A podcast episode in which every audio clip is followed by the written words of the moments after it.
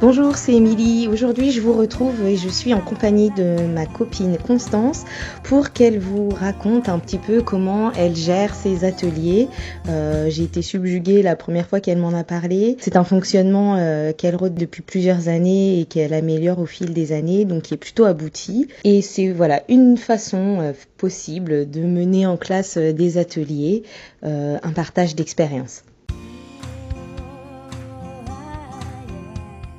Euh, alors, est-ce que tu veux bien te présenter euh, brièvement? Alors, bah, je m'appelle Constance, euh, je suis enseignante depuis 10 ans. Ça fait 7 ans que je suis, 8 ans que je suis dans la même école.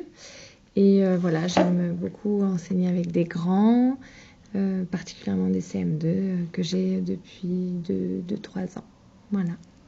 Donc du coup, on se retrouve là pour parler de ton super fonctionnement en atelier. Euh, ça fait combien de temps que tu fonctionnes comme ça? Alors en fait, j'ai toujours fonctionné comme ça, mais ça n'a pas du tout toujours, toujours marché. au début, c'était un peu chaotique. En fait, j'ai commencé par de la maternelle et puis j'ai adoré le fonctionnement maternel. Mais j'avais envie d'être avec des grands, donc c'est pour ça que je suis venue euh, avec des grands, mais j'avais envie de garder ce fonctionnement-là parce que j'avais l'impression de bien voir mes élèves, de bien travailler avec eux, d'être plus dans une relation proche euh, et de mieux les connaître. Voilà, mais au début, euh, je gérais très mal mon temps, l'activité euh, se terminait pas ou se terminait trop tôt. Euh, j'étais sur un atelier, j'étais bien, je trouvais que ça fonctionnait bien. Et puis l'atelier d'à côté, bah, il faisait déjà tout à fait autre chose.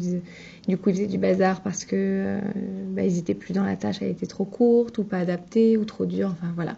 J'ai mis beaucoup, beaucoup, beaucoup de temps à, avoir le fonctionnement que j'ai aujourd'hui. Du coup, ton fonctionnement d'aujourd'hui, euh, comment tu pourrais nous le décrire? Alors, c'est euh, quatre groupes de six élèves ou cinq élèves, en général avec les effectifs que j'ai. Quatre groupes euh, hétérogènes, la plupart du temps. Après, j'expliquerai le moment des groupes homogènes. Quatre tables avec deux ou trois modalités de travail différentes. Souvent, il y a un atelier dirigé avec moi, un atelier euh, numérique plutôt sur les tablettes, euh, deux jeux, c'est-à-dire un jeu et un jeu, ou alors un jeu et une activité un peu plus écrite. 12 euh, minutes d'atelier avec une rotation, donc sur un créneau, on va dire, je vais passer deux groupes, et le lendemain, les deux autres groupes. Et il y a un temps de bilan à la fin des deux ateliers et un temps de lancement au début. D'accord. Voilà. Donc ça prend à peu près 40 minutes. 40 minutes et en 40 minutes, euh, les deux groupes sont, sont passés. 12 minutes, 12 minutes.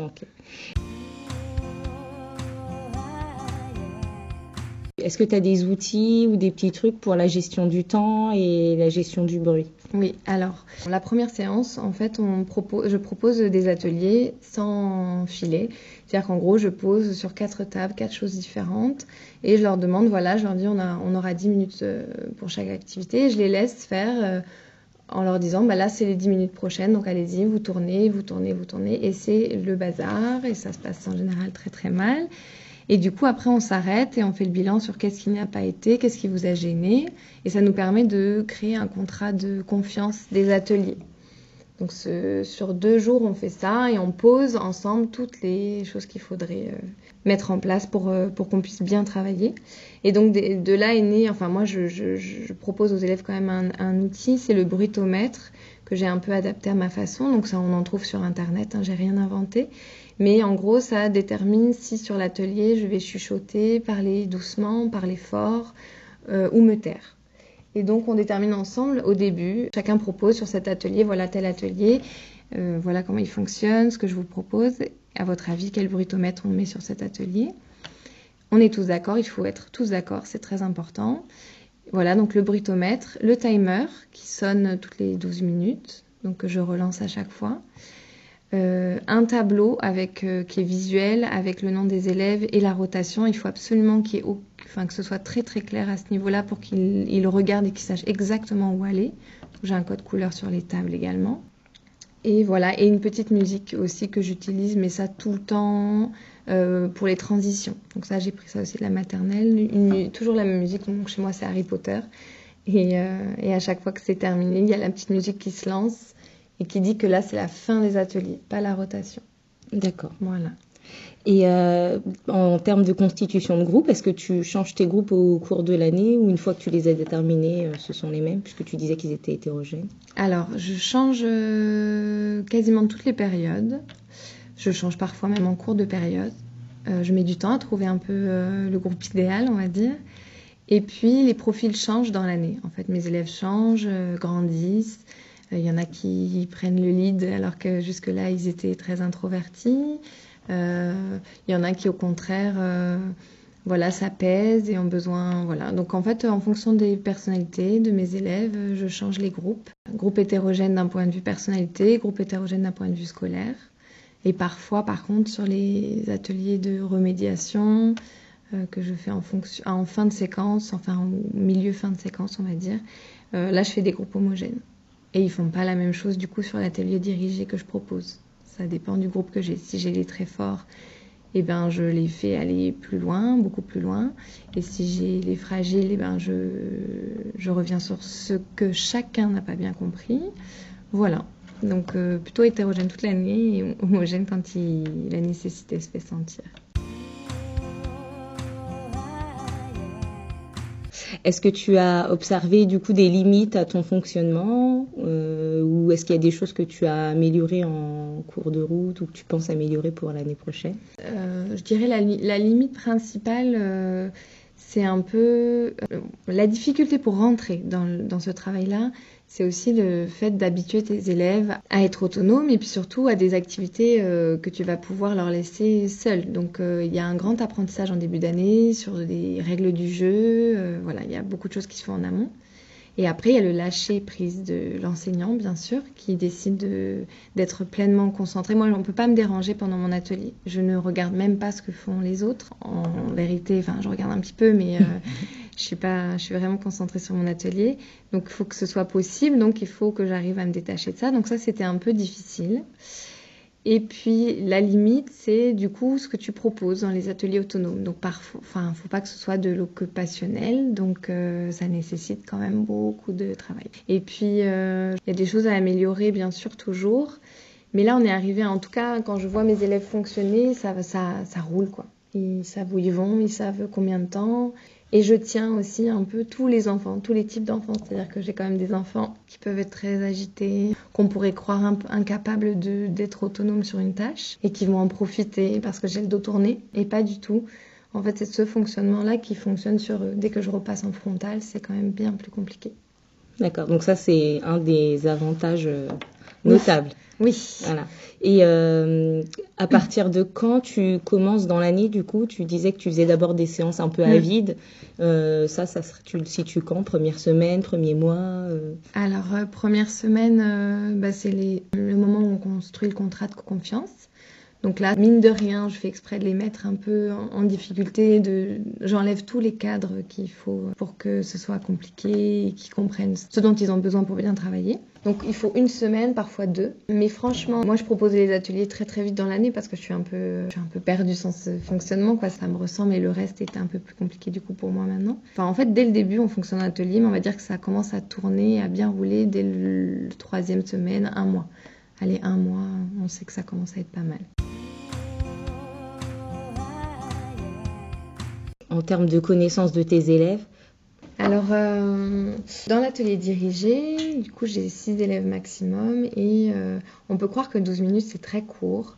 Et en réalité, quand euh, ils sont habitués, ils sont tout de suite disponibles. En fait, 12 minutes, c'est 12 minutes vraiment essentielles. Et je trouve que c'est celles où ils sont disponibles. En fait, ça me permet de les voir chacun et ça permet de tout de suite un peu d'un point de vue comportement par exemple en début d'année ça peut effrayer d'être en atelier en début d'année mais au contraire comme ça on les voit tout de suite et j'ai les 24 élèves qui passent devant moi.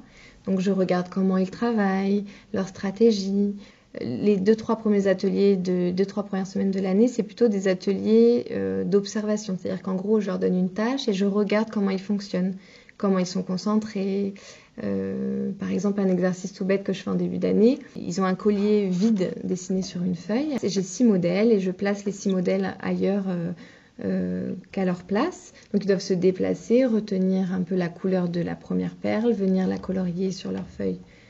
Voilà, etc.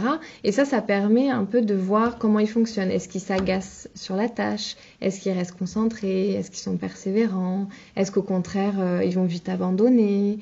Euh, voilà. Donc c'est vrai que de les avoir en face de moi et de les observer, ça me permet de, de bien les connaître et puis de leur poser euh, les bonnes questions. Parfois, quand euh, sur un atelier, ben, on découvre une notion, ben, je vois aussi moi, en faisant passer quatre groupes différents, comment ça rentre mieux, en comment la notion rentre mieux dans leur tête. Euh, voilà, je me réajuste aussi d'un groupe à l'autre. bon, voilà. En gros, c'est vraiment mon, mon moyen pour bien les observer, mieux les connaître rapidement.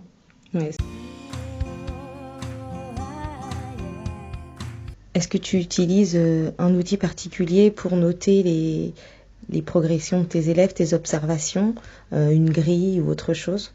Donc un autre outil que j'utilise en fait pendant les ateliers dirigés, euh, et que j'aime beaucoup et que j'ai découvert cette année grâce à, à Emily, grâce à toi.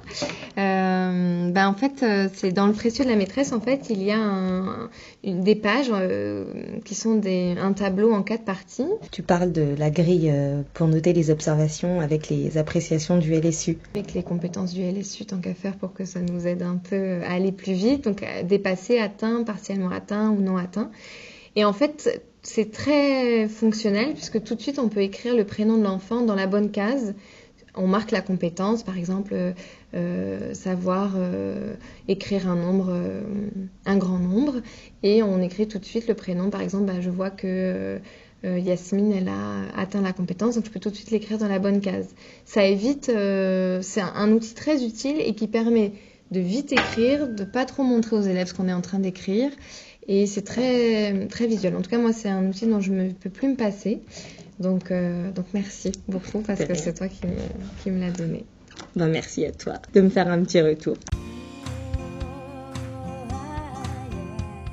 c'est clairement ben, un fonctionnement euh, hyper abouti et on sent que qu'il a grandi, qu'il s'est amélioré euh, au fil des années. J'en parle très bien en tout cas. et merci. Je sais pas, mais en tout cas merci beaucoup, c'est gentil. En tout cas, euh, je pense que vous pouvez vous lancer. Il faut, il faut se lancer, pas avoir peur de réajuster, pas avoir peur de rater, pas avoir peur d'avoir une séance toute pourrie ou, ou rien Comme on en a, ça arrive. on s'est levé 5-15 fois parce qu'on en a vu le même faire n'importe quoi au de la classe. Voilà, il faut essayer de pas lâcher l'affaire. Et 12 minutes, ça paraît un peu psychorigide, mais 12 minutes, c'est le bon format. Ouais, ni trop ni trop peu. Voilà, c'est ça. Ok. ben, merci d'avoir partagé tout ça avec nous. C'est gentil. Merci à Constance d'avoir accepté de répondre à mes questions. Je vous retrouve bientôt pour un prochain épisode. N'hésitez pas à réagir en commentaire sur le site ou sur les réseaux sociaux et à partager ce podcast autour de vous si vous l'appréciez. À bientôt!